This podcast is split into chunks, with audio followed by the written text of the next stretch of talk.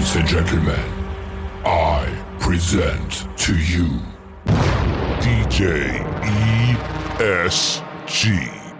What's up, guys? This is DJ ESG dropping 30 years of knowledge and experience on you, and today I'm talking about the Sparkler send off and whether or not you should do it. Well, I love this as a DJ. I'm not going to lie, the venues love this. They're not going to lie. 10, 15 minutes before the party's actually supposed to be over, we turn around and we say, Ladies and gentlemen, everybody, please, after this song, get your spouse, get your husband, get your wife, get your friend, get your family, get your stuff, get your shoes, get the centerpieces, get the hell out. Meet the bride and groom out front for a sparkler send off. Because basically, what it is, ending the party early to get your photographer and videographer to get those photos of you guys outside if they're even still there. And because by the time you're done, the party's technically over, we're basically saying, yo, don't come back. Hit the road jack. Sparkler send offs for a DJ or a venue are good and bad. It gets the room cleared like that. But you also don't have that big boom ending song where everybody's chanting one more song, one more song, one more song. Because the last song, that's the song we're trying to bring the vibe down to get people to understand that we're serious and to get outside for that sparkler send off. Because we got to get it done before the party's over. We don't go overtime. It's not like the party's over at 11 and everybody starts to gather their stuff. 11 15, 11 20, we do the sparkler send off. At 11 30, we're done. That's adding extra time to your event. That's extra time that the staff, that the DJ, the photographer, the videographer, the venue, the shuttle guy who's driving you home, the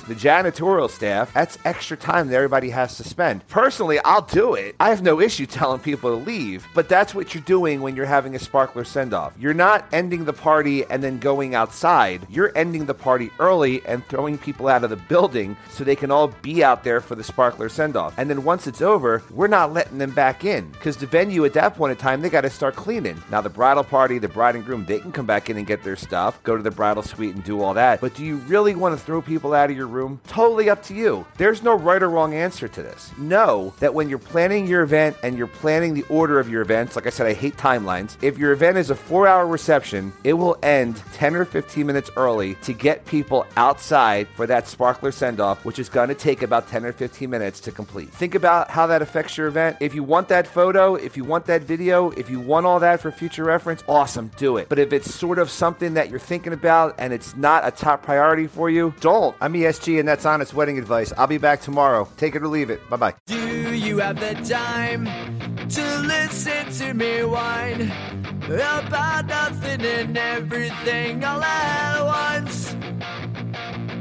I am one of those melodramatic fools, neurotic to the bone, no doubt about it.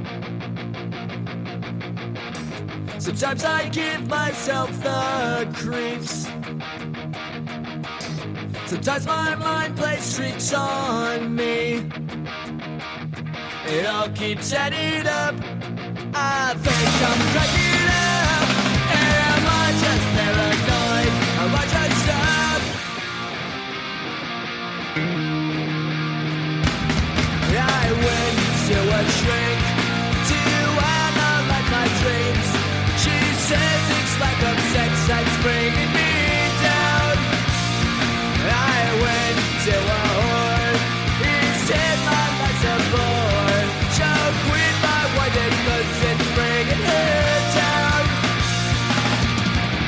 Sometimes I give myself the creeps. Sometimes my mind plays tricks on me.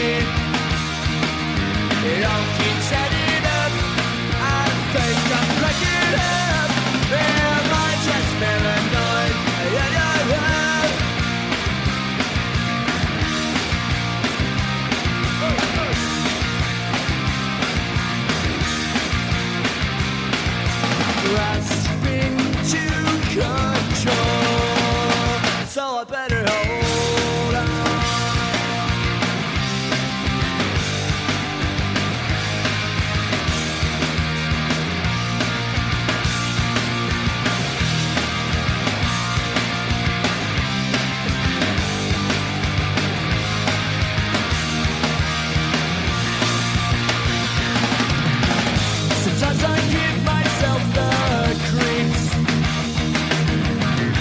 Sometimes my mind plays tricks on me.